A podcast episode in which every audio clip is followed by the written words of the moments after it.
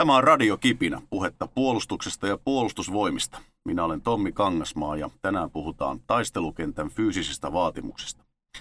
Meillä on tänään vieraana everstiluutantti Harri Koski pääesikunnan koulutusosastolta. Harri Koski on pääesikunnan johtava liikuntapäällikkö sekä pääesikunnan koulutusosastolla myöskin liikuntasuunnittelija Kai Pihlainen. Tervetuloa Harri ja Kai. Kiitos. Kiitos. Mitäs Harri, äh, minkälaista, tota, mitä tekee pääesikunnan johtava liikuntapäällikkö? Minun vastuulle kuuluu meidän fyysisen toimintakyvyn eri osa-alueet. Asevelvollisten äh, näkökulmasta katsottuna, eli äh, ihan kutsuntaikäisistä aina tuonne reservin sinne nostoväkeen saakka siltä väliltä. Eli vastaan siitä, että meillä on asianmukaiset äh, liikunnan ja fyysisen toimintakyvyn äh, opetusmenetelmät, koulutusmenetelmät ja myöskin siitä seurannasta ja tutkimuksesta vastaan, mitä puolustusvoimissa tehdään. No pakko kysyä, minkälainen liikuntatausta on pääesikunnan johtavalla liikuntapäälliköllä? No se on lähtenyt ihan nuoruudesta asti. Tietysti kilpaurheilupuolella aikoinaan ihan maajoukkue, sotilainen maailmanmestaruuskilpailutasolla ja sitten myöhemmin ihan kuntourheilija elämää elellään tai oikeastaan terveysliikkuja elämää tätä nykyään, kun viisikymmentä on mittarissa. Eli tota, toimin sitten aktiivisesti tuolla valmennuspuolella vapaaehtoismaailmassa ja tota, se on toinen elämä ja siinä pysyy sitten kunto myös samalla yllä. Mites Kai, äh, mitä liikuntasuunnittelija pääesikunnassa tekee? No päävastuulle oikeastaan kuuluu tällä hetkellä palkatun henkilökunnan fyysisen toimintakyvyn ja kenttäkelpoisuuden seurantajärjestelmä, eli käytännössä kuntotestausjärjestelmä. Nykyisin meillä on kuntotestausjärjestelmä sekä varusmiehille että palkatulle henkilökunnalle sama, samantyylinen. Ja sitten tietysti tämä fyysisen toimintakyvyn ylläpito, eli liikunnan markkinointi voisi sanoa käytännössä. Ja toki sitten tähän, tähän tutkimukseen osallistuminen etenkin oman, oman tota, opiskelutilanteen vuoksi. No mikä se oma lempiharrastus on liikunnan parissa ollut? No mulla on lajina ollut lentopallo, eli sitä on harrastanut, mitähän nyt sanoisin, kolmekymmentä vuotta varmaan tässä ja tota, pysyy lähellä sydäntä, mutta toki monipuolinen liikunta, että liikunnanohjaaja koulutustaustalla niin yhdeksänkymmentäluvun alusta, niin, niin tota, siellä on tullut tottumus harrastaa liikuntaa monipuolisesti. Hyvä. Taistelukenttä. Taistelukentän fyysiset vaatimukset ja muutos. Taistelukenttä varmaankin on muuttunut viime aikoina tai on koko ajan muutoksessa. Lähdetään siitä, että äh, miten tämä fyysisyys näkyy, mitä fyysisiä vaatimuksia taistelukenttä tänä päivänä taistelijalle asettaa. Tämä on hyvä, hyvä lähtö tähän ja erittäin moninainen kysymys. Eli taistelukenttä ensinnäkin, sitähän on teillä käsitelty tässä aikaisemmissakin aiheissa sotataidon ja sotatekniikan puolella noin niin kuin mainitakseni. Ja itse lähden sen rakentamisen, että mitä siellä vaaditaan, niin sieltä sotataidon oikeastaan tutkimuksen puolelta ja siihen yhdistää, mitä kansainvälisesti on tapahtunut erilaisissa kriiseissä. Ja, ja jos tarkastellaan niin kuin tästä näkökulmasta, tietysti meidän idän ja lännen välissä olevat toimintaolosuhteet ja toimintaympäristö määrittää lopulta sen, miten suomalainen sotilas taistelukenttä pitäisi nähdä, mutta tota, kansainvälisten tutkimusten mukaan ja mitä on noissa kriiseissä havaittu, niin entistä enemmän mennään sinne, missä ihmiset ovat, eli asutuskeskuksiin. Eli sellaisia tutkimuksia on julkaistu, että noin seitsemänkymmentäviisi prosenttia taistelusta käydään asutuskeskuksissa, jolloin taas kun ajatellaan sitä pirstaloitunutta sodan kuvaa kaiken kaikkiaan, niin erilainen toimintaympäristö kuin ehkä joskus aikaisemmin, mitä on ajateltu, niin asettaa niitä fyysisiä vaatimuksia eri tavalla. Asutuskeskuksessa korostuvat erilaiset ominaisuudet kuin perinteisissä maastoloissa, jossa ehkä painottuu aikaisemmin kestävyyspuoli ja, ja tällaiset sitkeys. Asutuskeskus taisteluissa tulee erilaisia tilanteita eteen, joissa tarvitaan voimaa Ja toisaalta myöskään ei pidä muistaa, että tämä sotilaiden varusteet on muuttuneet aika lailla. Eli on paljon tietoa siitä, että ei paitsi meillä, mutta myöskin maailmalla, niin sotilaan henkilökohtainen varustuksen paino on kasvanut. Ja ollaankin sillä kriittisillä rajoilla, että kuinka paljon sotilas kykenee mukanaan kantamaan, jos viisikymmentäviisi kuusikymmentä kiloa tällä hetkellä tällainen yleinen ää, taistelijan suojavarustus päällä ja aseet mukaan. Onko se viisikymmentäviisi kuusikymmentä kiloa siis todella siinä vaiheessa päällä ja mukana, kun, kun siirrytään ja taistellaan, vai onko se niin kuin... Vai onko se se niin kuin yli, leirivarustus ja muu ylimääräinen, joka jää sinne taistelukylän taakse ja sitten kevennetään, vai mennäänkö todellakin noin suurissa painoissa? No tietenkään, jos niin kuin mennään sinne taktiselle tasolle ja kuinka järkevää on toimia, niin en, en ainakaan itse lähtisi ihan se kantamus päällä taistelemaan varsinaisesti. Ja vaan ilman muuta siinä pitää niin kuin jakaa sitä. Siirtymiseen tietysti kuuluu se, että kuljetetaan ne tarvittavat varusteet mukana. Ja se onkin ehkä se kriittisin kohta, ettei väsytetä itseä jo siihen siirtymiseen. Ja itse siihen actioniin jää sitten ää, energiaa vielä niin kuin toimia. Ja näitä täytyy tietysti miettiä siellä itse toiminnassa. Ja, ja siinä liikutaankin sillä rajoilla, että tarvitaanko siihen jopa teknistä tukea. On kehitetty aika paljon teknologiaa siihen suuntaan, mutta tota, kyllä tällä hetkellä niin, ö, taistelijat joutuvat kantamaan isoja taakkoja mukana. Ja se, se on eräänlainen haaste ja asettaa sille fyysisyydelle omat tarpeensa. Puhuit tuosta suojavarustuksen lisääntymistä ja kehittymistä, jos lasketaan, että siellä on sitä komposiittikypärää, on raskasta suojaliiviä, asetta, patruunoita, on, on, on monta kiloa, on vielä ryhmäaseet ehkä mukana, sinkoja, saattaa olla joku miinakin mukana tai granaatteja, niin tota, varmasti puhutaan tosiaan useimmista kymmenistäkin kiloista. Ää, mainitsit, että sitkeys, ää, ominaisuudet olivat ennen korostuneet, nyt voima, eli painoa on paljon ja pitää liikkua siis niin kuin räjähtävästi. Onko tämä se kehityssuunta? No juuri ehkä sieltä voiman puolelta korostuu se hetkellinen räjähtävyys ja tämmöinen niin kuin kestävyyspuolelta tietysti ominaisuuksista se anaerobisuus, eli tämmöinen lyhytaikaiset, nopeat äh, pyrähdykset, intervallit suoritteissa.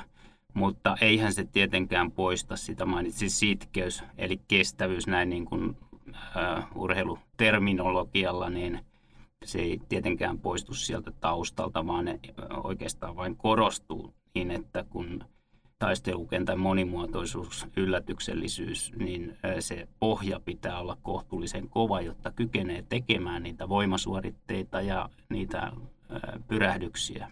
Eli se pohja on edelleenkin tärkeä. No onko sitten tämmöinen niin kuin maksimivoiman tuottaminen, onko, korostuuko se siis siinä mielessä, että äh, kun ajatellaan, että meillä on paljon painoa äh, ja meidän pitäisi samalla liikkua nopeasti ja räjähtävästi, jotta niin kuin, äh, kykenemme siirtymään vaikka suojasta toiseen nopeasti, äh, pitäisikö niin kuin keskittyä pääsääntöisesti kuitenkin tämän voiman tuottamiseen? No voiman tuottaminen on sikäli hankala, että suhteellinen voima henkilön kokoon nähden on se ratkaisevin. Eli semmoiset aivan atleettityypit, jotka kuluttavat sitten happea, kärjistän ja pelkistän aika rajusti tässä, monimutkainen asia tämäkin, mutta ää, on siis hyvä olla voimaa riittävällä tasolla. Se ei tarkoita lihaksen poikkipinta-alaa välttämättä, mutta lihaksen poikkipinta-alaa tarvitaan toki kyllä tutkimusten mukaankin siihen, että se voima on, on maksimivoimataso on riittävä. Mutta ennen kaikkea sotilaalle korostuu tämmöinen toiminnallinen voima ja kyky käyttää sitä omaa kehoa ja kroppaa. Huomioiden toki se varustus, mikä sitten pitää siinä lisäpainona olla. Eli pelkkä oman kehon liikuttaminen ilman lisäpainoa ei riitä sotilaalle. No miten äh, te näette tämän... Äh... teknisen kehityksen sitä myötä sellaista tulee lisää tehtäviä, joissa niin kuin, äm, ajetaan vaikka droneja tai hallitaan jotain lennokkia tai muuta vastaavaa. Riittääkö tällaiselle sotilaalle niin kuin mikä tahansa kunto?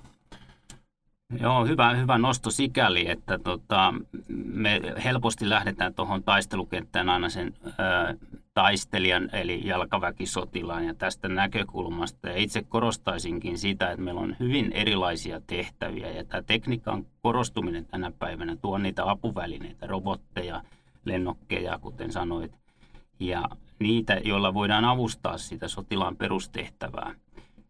Hän joutuu toimimaan siellä aika lailla yksin nykytaistelukentällä ja päätöksentekokykyyn pitää olla niitä muitakin apuvälineitä ja myöskin tähän fyysisyyteen. Ja, ja tuota, hä, hänen tulee olla ö, kyvykäs kognitiivisilta taidoltaan, päätöksentekokyky ja muuta ja kyvyltään koko ajan semmoinen ajattelevampi kuin ehkä vielä aikaisemmin niin, että hän kykenee niitä apuvälineitään hyödyntämään taktisesti oikealla tavalla, oikeissa paikoissa, olemaan hereillä.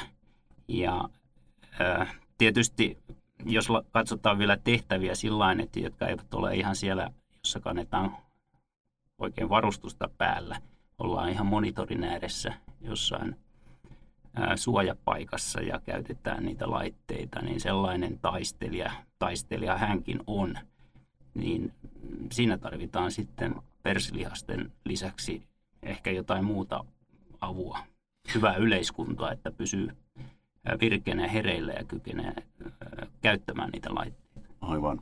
Miten tätä sitten tutkitaan, tätä kokonaisuutta puolustusvoimissa, taistelukentän fysiologisia vaatimuksia ja kuka siitä tutkimuksesta vastaa? No tässä tuota, Kai on varmaan hyvin valmistautunut vastaamaan tähän tutkimuspuoleen, joten käännän välillä ääntä hieman sille suunnalle. Joo, kiitos. Tämä on hyvä kysymys. Ja, tota... taistelukentän tutkiminen, niin siitä tietysti ensimmäiseksi pitää sanoa, että varsinaista niin kuin todellisista taistelutilanteista ei oikeastaan tämmöistä tutkimustietoa ainakaan mistään julkisista tietolähteistä ole saatavilla. Eli, eli, eli, eli ei ole niin kuin todellisista taistelutilanteista olevaa tutkimusdataa, mutta toki sitten tutkimusta tehdään tämmöistä erilaisista simulaatioista, harjoituksista, eli simuloidaan jotain sotilaan tyypillisiä työtehtäviä tai taistelutilanteita. Ja mitataan siellä sitten erilaisia vasteita, sykereaktioita, lihasaktiivisuutta, pitemmissä kuormituksissa verimuutoksia ja näin edelleen. Ja niiden kautta sitten pyritään arvioimaan, että, että mitä ominaisuuksia esimerkiksi tulisi tämmöisissä tilanteissa olla tai mistä on etua, miten niitä kannattaa sitten harjoitella ja näin päin pois. Miten tämä kansainvälinen tutkimus sitten niin kuin tippuu meille, miten me hyödynnetään näitä, tai saadaanko me hyödynnettyä näitä tietoja? No siis hyvin laajasti, eli, eli mehän tehdään myös ite, itse, itse tota, tutkimusta kohtalaisen laajasti fyysisen toimintakyvynkin saralla, ja, ja tota, toki jos tutkimusten suunnitteluvaiheessa, niin, niin perehdytään niin kuin kansainväliseen kirjallisuuteen, koska si, sieltä tulee ne... ne tota, niin kuin tutkimuksen asetelmaan liittyvät kriittiset tiedot ja toki sitten kun tuloksia saadaan, niin niitä peilataan kansainvälisiin tutkimuksiin. Eli, eli kyllähän tämä on hy, hyvin laajaa, laajaa kansainvälistä tämä tutkimus ja isommat ammattiarmeijat erityisesti vastaa tästä niin kuin korkeimman tason tutkimuksesta, mitä, mitä maailmalta on saatavilla. No minkälaisia tuloksia maailmalta tulee? Minkä, mitkä on niin kuin päähuomiot, mitä olette viime vuosina äh, saaneet nähdä tästä äh, tutkimuksesta? No esimerkiksi tämä nyt on, on tämä ilmiö, että anaerobinen suorituskyky, sen merkitys, voiman merkitys on korostunut. Ne on, ne on oikeastaan näitä tämmöisiä isoja ää, tutkimuslinjoja ja nämä on itse asiassa syntynyt tämmöisen kansainvälisen kongressisarjan tuotoksena. kaksituhattaneljätoista oli Bostonissa tällainen sotilaan fyysisen toimintakyvyn kansainvälinen kongressi, jossa tällainen huippuasiantuntijoista koostunut paneeli keskusteli näistä asioista. Eli, eli, eli heidän niin kuin tämmöinen konsensus oikeastaan oli, oli juuri näiden ominaisuuksien korostaminen. Tämä kongressisarja on itse asiassa lähtenyt käyntiin Jyväskylän yliopiston ja, ja puolustusvoimien yhteistyöstä. Eli kaksituhattaviisi käynnistettiin tämmöinen ensimmäinen kongressi ja kaksituhattayksitoista tehtiin uudestaan ja koko ajan aktiivisesti etsittiin jatkajaa tälle kongressille. Ja tosiaan kaksituhattaneljätoista nyt sitten ää, Yhdysvaltain asevoimat otti kopin ja järjesti Bostonissa kongressin ja nyt tässä taannoin oli Australiassa kaksituhattaseitsemäntoista sitten viimeisin kongressi. Ja itse asiassa siellä päädyttiin aika samanlaisiin lopputulemiin, eli, eli tämä tämmöinen intervallityyppinen suorituskyky, anaerobia, mutta kuitenkin kun sitä toistetaan ja pitkäkestosta taistelua käydään, niin siellä korostuu edelleen tämä aerobinen, aerobinen suorituskyky. Ja yksi sellainen ää, niin kuin suurimpia kiinnostuksen aiheita olisi juuri näiden operatiivisten olosuhteiden tutkiminen, eli sielläkin tuli just tämä ilmi, että sieltä puuttuu ehkä eniten ihan niistä oikeista tilanteista niin tutkimustietoa. No, puhuit näistä olosuhteista, niin, niin tuolla maailmalla jopa suomalaiskin nykypäivänä toimii varsin erilaisissa olosuhteissa. Ähm, onko tämmöistä olosuhdekoulutusta olemassa, jossa niin kuin totuttauduttaisiin kuumiin oloihin, kylmiin oloihin ja niille, ja, ja mit, mitä, mitä niin kuin semmoinen olosuhteiden merkitys tälle fyysille toimintakyvylle on? Joo, siis on, on tutkittu sekä Suomessa että no, etenkin kylmiä olosuhteita täällä Pohjoismaissa. Me, meillä on tota, Suomessa tutkittu kylmiä olosuhteita ja toki tietysti harjoitellaan paljon kylmissä olosuhteissa.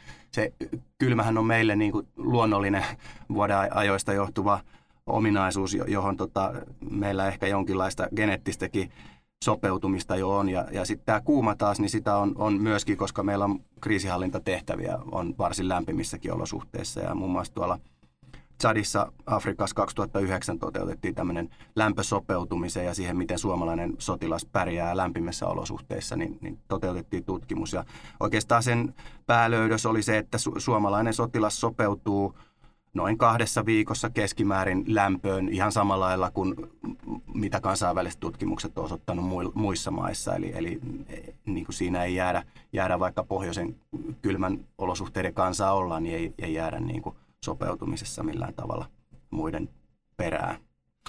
No, miten sitten tämä tutkimustieto ja tulokset on sitten niin kuin tavallaan viety meidän koulutukseen ja toiminnan kehittämiseen? No, pyritään ottamaan huomioon nämä, mikä just äsken esiin tuli, nämä maailmallakin menevät niin kuin, äh, trendit ja tietämyksen taso jatkuvasti siinä kärkyllä ja pyritään jatkuvasti viemään myöskin sinne koulutuksen suoraan. Ja menetelmiähän on sitten moninaisia. Yritämme tietysti kasvattaa tuolla meidän korkeakoululla, maanpuolustuskorkeakoululla upseereita, jotka parhaimmillaan jalostavat sitä sitten sinne aivan taktisen tason tekemiseen myöskin mukaan. Eli opettavat käytännössä meidän koulutettavia varusmiehiä ja reserviläisiä. Ja sehän on se kaikkein tärkein, millä niitä viedään mukaan. Eli kaikki nämä sopeutuminen muun muassa toimintaympäristössä kylmään, kuumaan, tai sitten ihan nämä fysiologiset tekijät, kestävyyden, voiman, harjoittamisen periaatteet, niin niitä pyritään sitä kautta tuomaan. Ja totta kai julkaisemme sitten meidän, meidän saamia tietoja erilaisilla kanavilla. Tosin kyllä se vaatii sitten sitä oma-aloitteisuutta ja ö, omatoimisuutta, perehtyä niihin ja hieman myöskin innostuneisuutta ja kiinnostuneisuutta. Ja siihen usein auttaa se oma harrastuneisuus ihan liikuntamaailmassakin. Joo, ja konkreettinen esimerkki tässä kaksituhattaluvun jälkeen on muutettu varusmieskoulutuksen liikuntakoulutuksen ohjelmaa pikkasen voimapainotteisemmaksi ihan juuri tutkimustulosten seurauksena. Ja itse asiassa siihen on ihan tuoreitakin tuloksia muun muassa Australian asevoimissa, että he on menossa ihan samaan suuntaan. Eli ovat todenneet, että tämmöinen asepalveluksen pitkä fyysisen aktiivisuuden niin kuin kuormitus, niin, niin siihen on parempi lisätä voimaharjoittelua, koska se tuo parempia hormonivaasteita, joilla saadaan sitten tämmöistä suorituskyvyn kehittymisen potentiaalia paremmin esiin. No mennään sitten, kun mainitsit nuo asevelvolliset, niin suoraan sinne. Uh, ja Kysytään nyt, että miten, minkälaiset ovat nämä nykypäivän asevelvollisten fyysiset ominaisuudet ja miten ne on viime aikoina muuttunut, koska kyllähän äh, fakta on, että mediassa on usein nostettu esiin tämä, että tämä kestävyyskunto on laskussa ja, ja, ja niin edelleen ja mitä sillä on merkitystä, niin mikä, mikä on tämä totuus tässä asiassa? No me julkaisemme tietysti vuosittain aina äh, varusmies saapumis erittäin nämä kuntotilastot, jotka on hyvinkin kysyttyä tuossa alkuvuodesta aina. Eli kestävyyskunnosta meillä on vuodesta seitsemänkymmentäviisi asti systemaattisesti kerätty kestävyyskunnon mittarina käytettyä Cooper-tilastoa.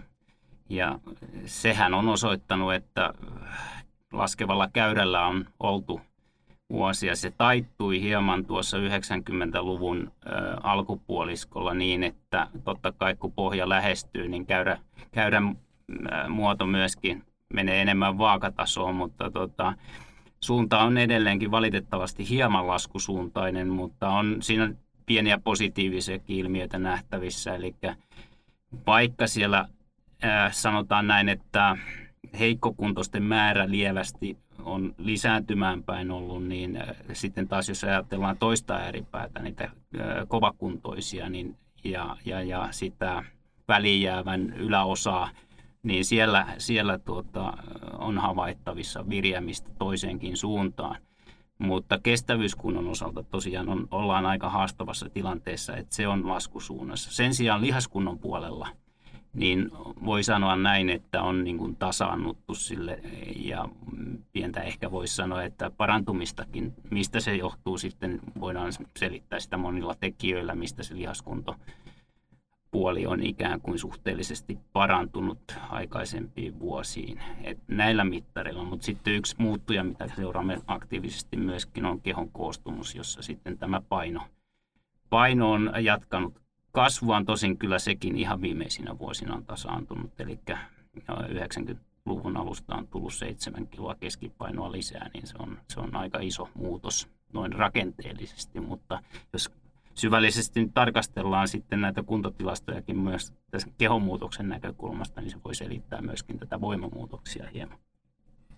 Joo, ju- juuri näin, ja sen verran täydennä tosiaan, että äh, juuri niin kuin Harri tuossa totesi, niin kahdeksankymmentä-yhdeksänkymmentäluvulta niin on, on tultu äh, niin kuin fyysisen suorituskyvyn näkökulmasta alaspäin, etenkin kestävyyskunnossa, mutta viimeisen kymmenen vuoden aikana niin muutokset on ollut muutaman prosentin luokkaa, eli jos ne on ollut kymmenen prosenttia suurin piirtein seitsemänkymmentä-kahdeksankymmentä-yhdeksänkymmentäluvun päivistä näihin päiviin, niin nämä viimeinen kymmenen vuoden aikana se on selkeästi tasaantunut. Ja vastaavasti tämä kehon paino, niin, niin siinäkin on noin kymmenen prosentin lisäys tapahtunut yhdeksänkymmentäluvulta näihin päiviin, mutta viimeisen kymmenen vuoden aikana se on ollut suurin piirtein yhden prosentin luokkaa. Eli, Eli huono kehitys on tavallaan tasaantumassa, mutta jos tässä niin tarkastelee, mitä aikaisemmin sanotte, ja lihaskunto on, on pysynyt suurin piirtein samana, ja taistelukenttä on siis ainakin asteittain siirtynyt enemmän sinne anaerobisen ja, ja räjähtävän voiman ja muun tuottamisen suuntaan, niin onko tämä nyt sitten niin älyttömän huono kehitys? No ei tavallaan yleisenä kehityksenä ole, ja yleisenä tarkastelunahan juuri kuvasimme keskiarvotuloksia, mikä hieman hämäännyttää tässä ehkä semmoisen yleisen, yleisen kuvan näkökulmasta. Eli mielelläni tarkastelisin hieman tarkemmin niitä ääripäitä erilaisiin tehtäviin tarvittavia ominaisuuksia, eli mennään näihin tehtäväkohtaisuuksiin, eli me on hyvin massamaisesti tarkastellut meidän kuntoa keskiarvoina, ja En, en näe, että se on järkevää tulevaisuudessa, vaan meillä on erilaisia tehtäviä, niin kuin tuosta taistelukentän kuvauksestakin käy ilmi siellä.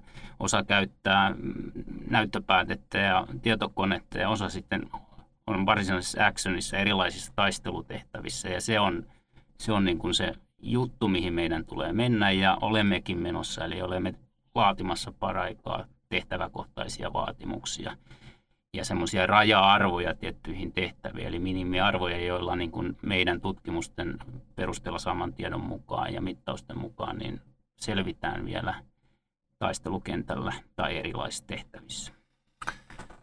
No, siis raja-arvoja tehdään. Mennään sitten siihen. Tota, eli mitä se tarkoittaa? Onko nyt niin, että kuvasit, että on, on jotain esikuntatehtäviä, joissa fyysiset ominaisuusvaatimukset ovat heikommat tai, tai eivät niin suuret ja sitten on erittäin vaativia tehtäviä ja kaikkea siltä väliltä. Oletteko te tosiaan sitten määrittämässä tarkasti tämän, tämän tyyppisiä asioita? Joo, tehtävä on puolustusvoimien komentajan asettama ja tota, sitä työtä tehdään paraikaa. Ollaan tehty kokeilua jo tänä vuonna tiettyjen niin kuin määritysten suhteen, on arvioitu asiantuntijoiden toimesta eri tehtäväluokituksia ja ollaan muodostamassa tämmöisiä niin kuin karkeita luokkia, yhdestä viiteen luokat siihen, että tota, meillä voidaan määrittää erityyppisille tehtäville. Esimerkkinä se esikuntatehtävä, jonka nostit, niin jossa pääsääntöisesti ongelmana on se, että istutaan liikaa ja ei, ei, ei liikuta.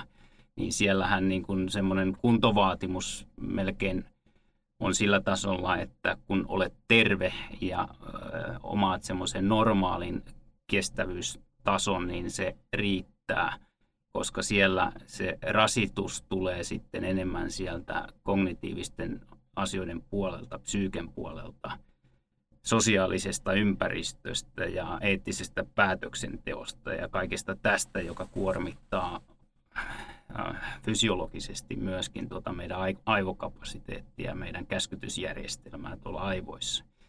Ja sitten se toinen ääripää, eli vitosluokan tehtävä, olisi sitten näitä erikoisjoukkotehtäviä, joissa vaaditaan ihan sitä kestävyyttä, voimaa, sitä fyysisyyttä, miten ymmärtää maallikko sen fyysisyyden, eli puhtaasti sitä suorituskykyä.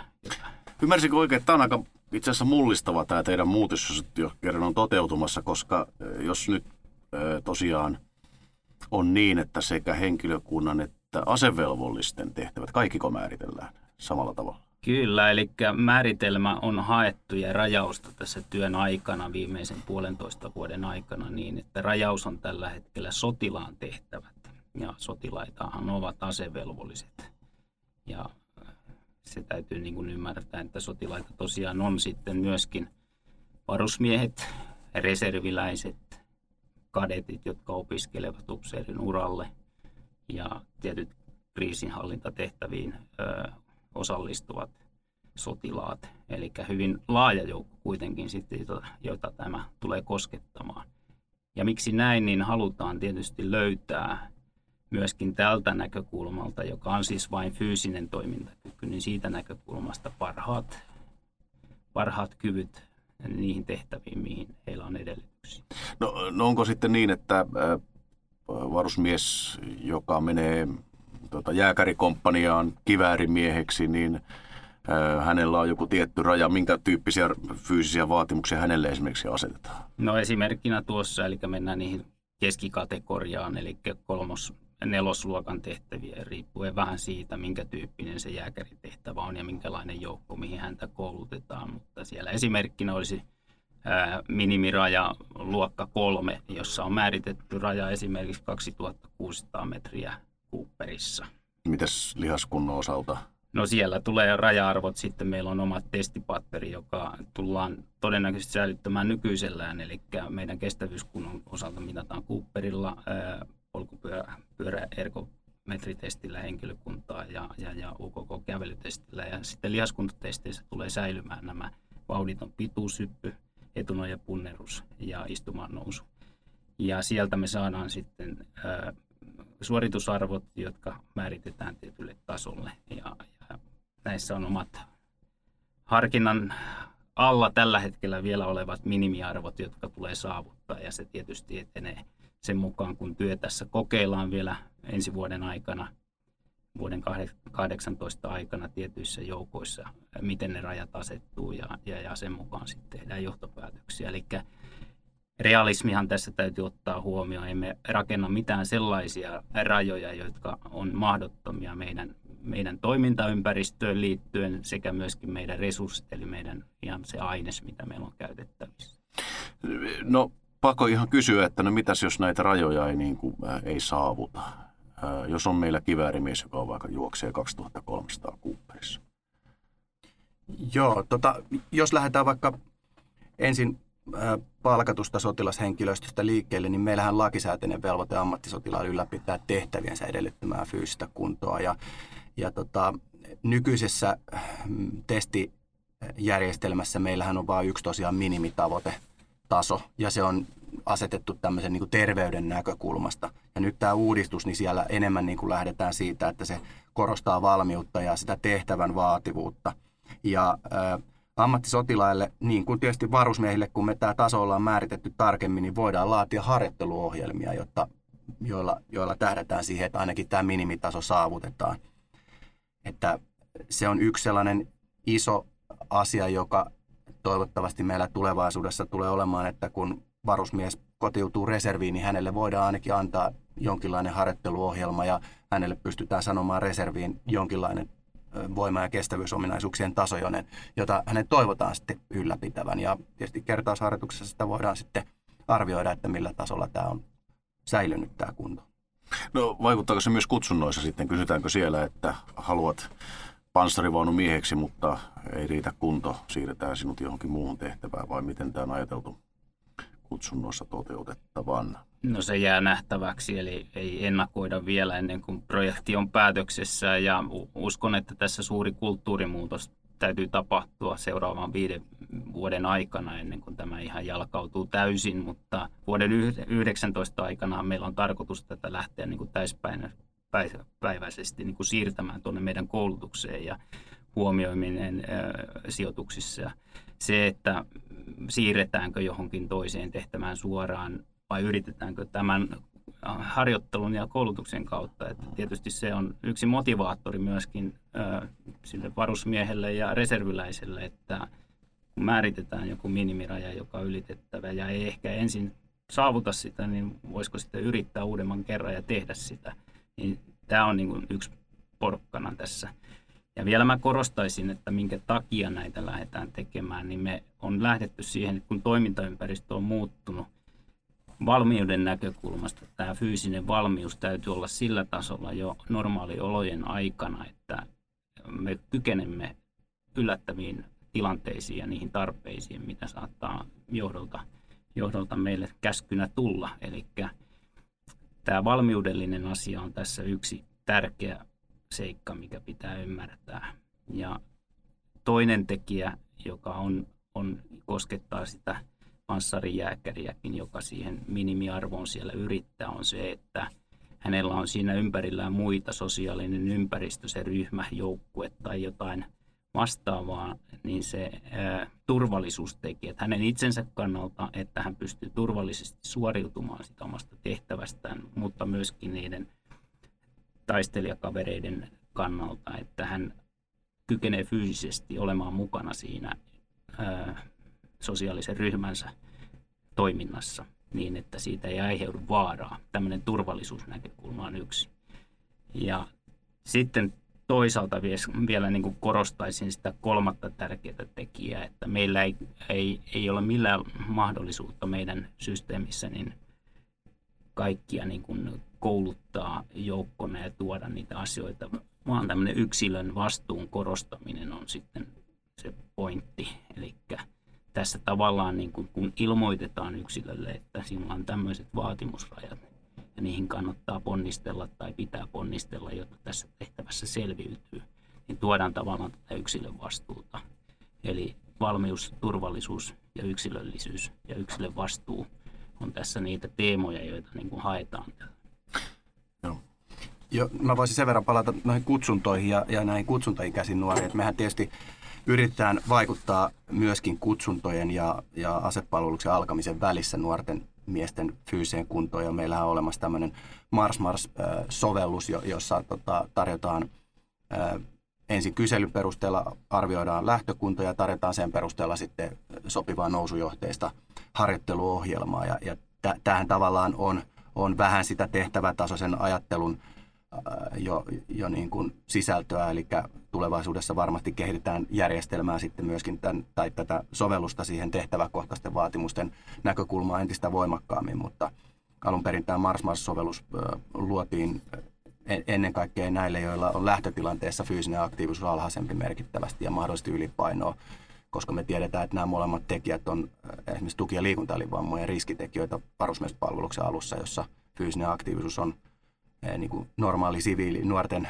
liikunta-aktiivisuutta tai fyysistä aktiivisuutta huomattavasti korkeampi, niin, niin tämä, juuri tämä turvallisuuskysymys on se yksi, minkä takia tämä sovelluskin luotiin, ja se on itse asiassa Puolustusvoimien ensimmäinen puhelinsovellus.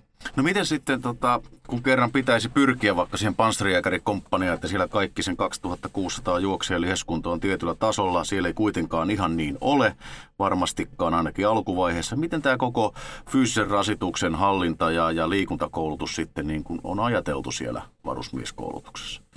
Jo aikaisemminkin meillä on lähdetty tuolla yhdeksänkymmentäluvun loppupuolella seikkaperäisesti ratkomaan tätä ongelmaa, eli kaikille ei massamaisesti voi kouluttaa yhtä aikaa samoja asioita. On erilaista lähtötasoa, joka on hyvä tunnistaa. Ja tämän seurauksena meidän koulutusohjelmissa on niin sanottu tasoryhmäajattelu. Karkeasti kolmeen eri tasoryhmään pitäisi jakaa tuolla perusyksiköissä koulutusta tämän fyysisen ää, toimintakyvyn niin kuin mukaan, eli huomioiden sen, sen tuota koulutettavan lähtötaso. Ja nousujohteisuus on toinen, joka siinä koulutuksessa pitää olla mukana, eli ää, ei auta se, että tehdään näitä äärimmäisen paljon temppuja sen taistelukoulutuksen ja liikuntakoulutuksen ja kaiken muun sen rytmi, mikä siellä kaksikymmentäneljä seitsemän varusmiespalveluksessakin on, niin sen huomioiminen on tässä oleellinen.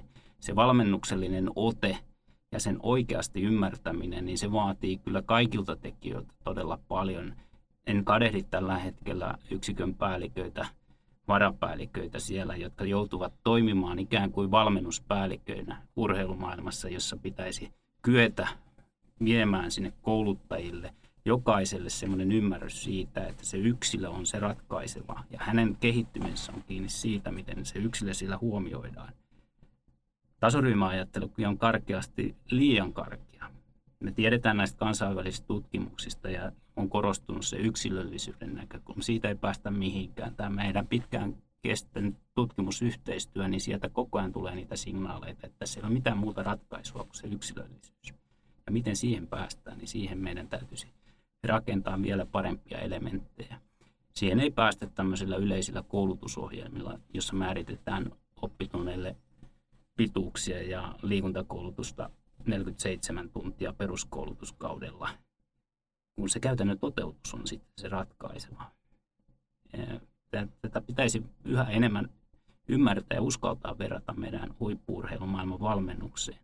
Vaikka ei ajatella, että näistä kaikista tehdäänkään huippuja, mutta tehdään kuitenkin edes terveitä yksilöitä ja tästä näkökulmasta.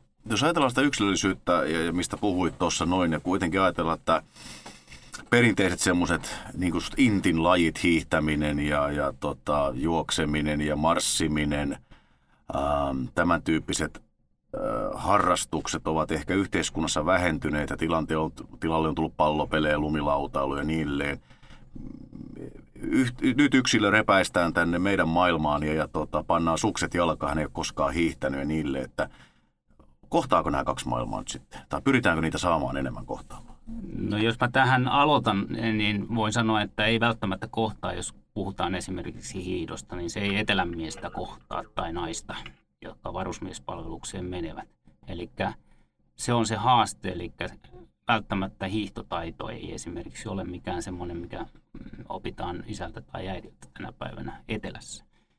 Ja siksi en rakentaisikaan siitä mitään sinänsä ongelmaa, vaan lähdettäisiin niistä omista lähtökohdista, joita henkilöllä on, ja alettaisiin puhumaan lajien sijasta tai tällaisten sotilastaidollisten elementtien kautta rakennettavista ominaisuustarpeista, eli sinne juuri yksinkertaisesti sinne kestävyyspuolen, voimaominaisuuksien, motoriikkapuolen asioihin, niihin liikkuvuustaitoihin yleisesti, niin mitä yhteiskunnassakin odotetaan koulumaailmalta tällä hetkellä, eli se motorinen kehittyminen ja, ja nämä ominaisuudet edellä tapahtuisi opetus. Ja siihen huomioiden erilaiset intressit harrastaa liikuntaa moninaisin tavoin.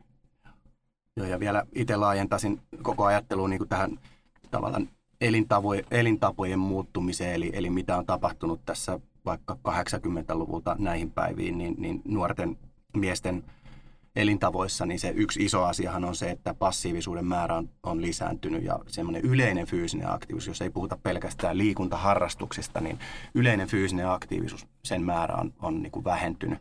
Ja ehkä se on se yksi iso tekijä, että, että jos joku harrastaa muutaman kerran viikossa tunnin liikuntaa aktiivisesti, niin se ei siitä kokonaisfyysisestä aktiivisuudesta kuitenkaan vuorokaudessa ole kovin suuri määrä.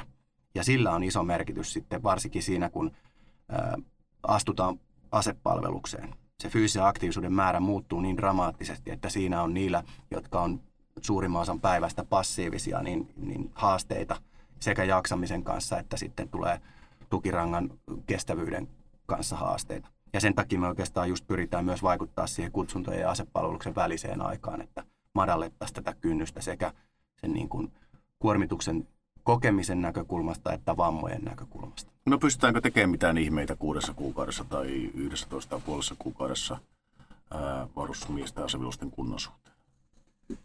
Pystytään siis tekemään se ihme, ja sen teemmekin yhteiskunnassa. Puolustusvoimat tällä hetkellä mainostetaan itseämme Suomen suurimpana kuntokouluna, ja kehitystä tapahtuu erityisesti heikkokuntoisten osalta. Jos puhutaan jälleen keskiarvoista niin, ja, ja jaotellaan niitä blokkeihin, niin se heikkokuntoisten osio parantaa huomattavasti kuntoaan varusmiespalveluksen aikana jopa kuudessa kuukaudessa. Ja sitten taas nämä johtajakoulutettavat esimerkiksi, jotka on täydet kaksitoista kuukautta tai yksitoista pilkku viisi kuukautta, niin siellä ei välttämättä tapahdu ihan tätä. Ja pitää kuitenkin muistaa, kun tarkastellaan erittäin monista näkökulmista tätä, että miksi ei, niin siellä johtajakoulutettavat ovat yleensä myöskin sitten koulutustaustaltaan motivoituneempia ja ehkä heillä on lähtötasokin ollut siihen kuntoon jo pikkasen parempi. Ja aina kun mennään sitten sinne ylemmäs, niin pienikin muutos on vaikeampi tehdä kestävyyskunnon puolella ja myöskin lihaskunnossa. Eli heikkokuntoisten osalta parannetaan paljon. Ja, mutta sitten jos katsotaan isommassa kuvassa, niin voidaanko kuuden kuukauden aikana tehdä ihmeitä? Sillä ei sinänsä ole pitkässä juoksussa ja isossa kuvassa merkitystä, teemmekö sen ihmeen intervention varusmiesaikana. Voi olla joillekin yksilöille, ja sitä pitäisi jatkossa tutkia itse asiassa paljon enemmän. Meillä on tyhjä musta aukko tuossa reserviin, kun siirrytään varusmiespalveluksen jälkeen. Mitä tapahtuu niille työelämään siirtyville tai mihin kukin sitten varusmiespalveluksen jälkeen menee, niin meillä ei ole ihan riittävän tarkkaa kuvaa siitä. Me te- on tehty kyllä reservin tutkimuksia, mutta ne on vain pieniä poikkileikkauksia, missä kunnossa ollaan. Me seuraamme yhteiskunnan isoa kuvaa ja sitä tietysti reservin osalta se kunto sitten heijastaa myöskin. No eikö reserviläisiä sitten testaa, kun he tulevat kertausharjoituksiin, jotta saataisiin kuva siitä, mikä se muutos on varusmiespalveluksen jälkeen? Testataan, joo. Kyllä tuloksia niistäkin on ja itse mainitsin vain nuo meidän tekemät isommat tutkimukset, mutta kyllä niitä testataan ja ne eivät välttämättä näytä ihan sitä kuvaa, että se olisi se liikuntakäyttäytyminen säilynyt sinne reserviin. Ja jälleen puhun keskiarvoina. Täytyy muistaa, että meillä on erilaisia joukkoja reservissä. Sijoitus määrittää paljon, mihin joukkoon kuulut, niin Meidän, meidän ne joukot, jotka tota, pitääkin olla kunnossa, niin ne ovat kunnossa myöskin reservissä. Mutta isona massana voidaan sanoa, että tota, sitä, mikä on enemmänkin ehkä myöskin yhteiskunnallinen huoli kunnosta, niin sitä, sitä, se kuva ei ole kovin hyvä. Palataan vielä tuohon interventioajatteluun, koska varmastikin tässä fyysisyyden kokonaisuudessa ta- tulee myöskin lepo ja ruoka. Ja, ja, ja on puhuttu paljon, että nykynuoret valvoo pitkään, nukkuu vähän ja, ja syövät, miten syövät. Äh, onko Puolustusvoimilla joku niin kuin, äh, ajatusmalli myös tässä kokonaisuudessa ruoan ja levon suhteen? Joo, siis myös t- näitä, näitä tota, ravintotottumuksia ja, ja lepoa on tutkittu myös Puolustusvoimissa. Ja, ja tota, ne oikeastaan havainnot on... on juuri vähän sen kaltaista, kun oletettiin, eli elintavat muuttuu terveellisemmäksi, etenkin varusmiespalveluksen aikana. Eli siellähän, kun elämän rytmi on aika järjestelmällinen ja, ja tota, ravinto on, on niin kuin mietitty, että, että se on terveellistä ja täyttää, täyttää niin kuin kriteerit, niin, niin etenkin palveluksen alussa niin on, on havaittu, että muutos aiempaan siviilimaailmaan niin on, on terveyden kannalta edullinen. Se, mitä on myös havaittu, on se, että nämä, nämä myöskin palveluksen aikana sitten tällaiset niin kuin epäterveemmät tottumukset, tupakointi, ää, epäterveellisen ruoan syöminen niin lisääntyy pa- myös palveluksen aikana. Eli, eli ei edes suoraan koko palveluksen aikana saada sellaisia täysin niin kuin radikaaleja muutoksia. Ja, ja tota, uni on sitten toinen mielenkiintoinen kysymys. Sitä varmaan tullaan tutkimaan myös Puolustusvoimissa tulevaisuudessa lisää. Mehän tarjotaan siis unta periaatteessa, vaikka sitä sanotaan monesti, että intissä ei saa nukkua. Mutta kasarmiolosuhteissa niin hiljaisuus alkaa kello kaksikymmentäkaksi ja kuudelta herätys. Siinä on kahdeksan tuntia aikaa nukkua. se, mitä siellä kasarmeilla tapahtuu sen hiljaisuuden aikana, on tietysti toinen kysymys. Eli esimerkiksi nämä mobiililaitteet ynnä muut niin, niin tota, saattavat häiritä sitä yöunta myöskin tämän hiljaisuuden jälkeen. Ja, ja toki se on semmoinen kysymys, mihin pitäisi pohtia ratkaisuja sitten. Aika juoksee ja lähetys kulkee kohti loppua, mutta tässä niin kun, kun kuuntelin teitä, niin tulee semmoinen ajatus tästä teidän uudesta testausmallista ja kokonaisuudesta, mistä on keskusteltu mieleen. Eli sellainen asia, että tapahtuu ehkä vähän tällaista polarisaatiota ihmisten kunnossa. Huonokuntoiset lisääntyy, hyväkuntoiset lisääntyy ja se välimassa siinä pienenee. Onko tosiaan tässä näinkin niin kuin nerokas tavallaan ajatus, että pyritään Ää, niihin tehtäviin sijoittamaan, missä kuntavaatimukset ovat vähän vähäisemmät, niin sitten näitä toisen ääripään ihmisiä sitten niihin konkreettisiin taistelutehtäviin toisenlaisia. Eli te olette reagoineet niin kuin ennakoivasti tähän, tähän muutokseen. Joo, kuten totesin, niin realismi on tässä se menetelmä.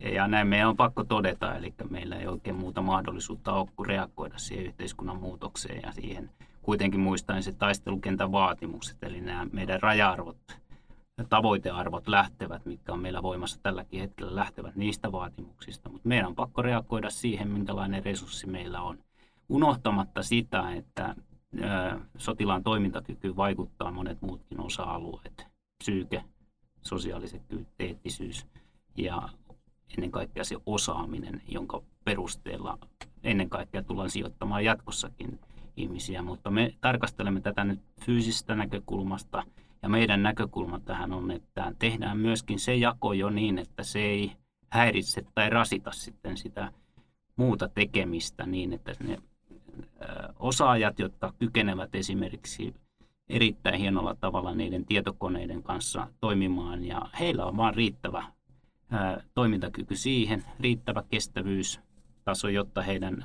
päänuppinsa pysyy kunnossa, niin se riittää. Eli joukoissa tulee siis homogeenisimpiä tietyllä tapaa, eli, eli nyt löydät sitten sieltä jääkärikomppaniasta ne sa, vähän samanoloiset kaverit, jotka kaikki juoksee sen kaksituhattakuusisataa. No ehkä pieni tavoitetila voisi niin olla tämä, jolloin se helpottaa myöskin kouluttamista, eli ei ole niitä ääripäitä, että täytyy miettiä sitä ohjelmaa niin monimuotoiseksi ja vaikeaksi, ja, ja kun kaikille ei käy kaikki, niin tämä on tietyllä tavalla pieni piiloagenda tässä. Hyvä. Mennään ihan lopuksi nopeasti tulevaisuuteen, koska taistelukenttä on muutoksessa. Siitä on puhuttu, on myöskin puhuttu, että realismin kautta mennään ää, yhteiskunnan muutoksen mukana noihin menetelmiin, mitä äsken ja tavoitteisiin, mitä äsken kuvasitte. Miten te näette seuraava vaikka kymmenen viisitoista vuotta? Mitä edelleen tapahtuu taistelukentällä fysiikan suhteen tai fyysis, fyysisten ominaisuuksien ja vaatimusten suhteen? No, ainakin itsellä on semmoinen käsitys, että, että vaikka kuinka tulee teknologia lisääntymään, epäsymmetrisyys lisääntyy, tietotulva lisääntyy, niin fyysiset vaatimus, vaatimukset taistelukentällä ei tule vähenemään. Eli ei varmaankaan tulla keksimään sellaisia menetelmiä, jotka vähentäisi ihan suoraan yksittäisen taistelijan niin kuin fyysisen toimintakyvyn vaatimuksia. Ja, ja tämä on niin kuin meidän kannalta sellainen agenda, mitä me joudutaan edelleenkin tulevaisuudessa jatkamaan, eli, eli miten sitä fyysistä toimintakykyä kehitetään huolimatta taistelukentän ö, muista muutoksista. Se, mitä mainitsin, niin tämä kognitiivinen puoli, ja mistä jo tuossa alussa puhuttiin, niin, niin se varmasti tulee myöskin korostumaan. Eli, eli ihminenhän ei ole fyysinen, yks, yksinen, niin kuin fyysinen toimintakyky ei ole erillään muista toimintakyvyn ulottuvuuksista, eli psykofyysinen kokonaisuus ollaan, ja kun tietotulva lisääntyy sen fyysisen kuormituksen ohella, niin se kokonaiskuormittuminen kasvaa siinä. Ja sitä kautta se fyysinen kunto, kun on korkeampi, niin jaksetaan tehdä myöskin henkisen kuorman alla enemmän, enemmän niin kuin työtä. Onko apuvälineitä tulossa myös tähän raskaiden taakkojen kantamiseen ja tämän tyyppisiin asioihin lähitulevaisuudessa? Joo, tuossa hieman ajatusta, Kaiden ajatusta jatkaakseni, niin ihminen tulee minun näkökulman mukaan niin kuin säilymään edelleenkin. Ja tulee näitä apuvälineitä, joista aikaisemmin jo mainitsin.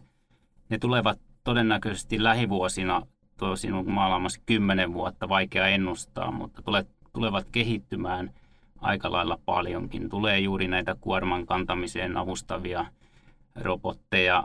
Ja en näe kuitenkaan, että meillä on ihan mahdollisuus päästä aivan sille viimeiselle tasolle näissäkään, joten meidän täytyy kuitenkin yrittää pitää se ihminen siellä hyväkuntoisena tekemässä näitä perusasioita. Se, että miten tätä fyysisyyttä voidaan siellä tukea, niin tämmöiset tietynlaiset tukivälineet siihen liikkumiseen, ehkä jos todetaan, että se lihaskunto tai kehon rakenne ei ole siinä kunnossa, niin niitä teknisiä välineitä odotan kehittyvän aika paljonkin. Ja totta kai tähän tietoisuuteen ja tilannekuvaan ja ympäristön havainnointiin liittyviä välineitä, niitähän tulee pilvin pimeen koko ajan lisää. Eli niin kuin Kai toi esiin, niin semmoinen niin kuin taakka, kuormitus tulee myöskin sieltä psyykön, psyyken kautta kuormittamaan. Eli psyko- Psyykkinen kuormitus lisää. Kyllä, semmoinen ahdistus siitä, että pitää hallita näitä apuvälineitä sen lisäksi, että targetti on siellä vihollisessa. Hyvä. Tähän lopuksi kysyn, Harri, että mitä Pääesikunnan johtava liikuntapäällikön seuraavaan pariin työviikkoon kuuluu? No, minulla on ilo ja autuus tuossa olla lomailematta joulun aikaa, eli olen työn, työn parissa tässä ja teen niitä asioita, mitä en syksyn aikana ole vielä ehtinyt saamaan. Raporttia Australian kongressista kirjoittelen paraikaa, ja sitten kun ensi vuoden puolelle päästään, niin, niin, niin sitten jatkuu nämä meidän sotilasurheilujuhlaa. Palkitaan vuoden sotilasurheilija tuossa kahdeksastoista päivä ensimmäistä ennen isoa urheilukaalaa. Ja tällaisia juttuja, ja tietenkin pidän omasta kunnostani huolta, että varmasti tulen hiihtämään. En ole vielä suksille päässyt näillä lumilla. Etsin sen lumen, kun ne joulunpyhät koittaa. Hyvä. Mitäs Kai, mitä liikuntasuunnittelijan seuraavaan pariin työviikkoon kuuluu näin M- joulun alla? Mulla on siitä erinomainen esimies, että hän tekee ty- työt tässä välipäivinä ja itse olen lomalla, joten tota, varmaan pa- panostan myöskin jossain määrin lepoon, liikkumiseen ja, ja sitten kun jatko-opintoja Jyväskylän yliopisto on, on, on puolivälissä suurin piirtein, niin varmasti kuuluu tähän lomaan myös opintojen edesauttaminen, että jonkunlaista kirjoitus- ja lukutyötä. Suuret kiitokset, Kai ja Harri. Kiitos. Kiitos.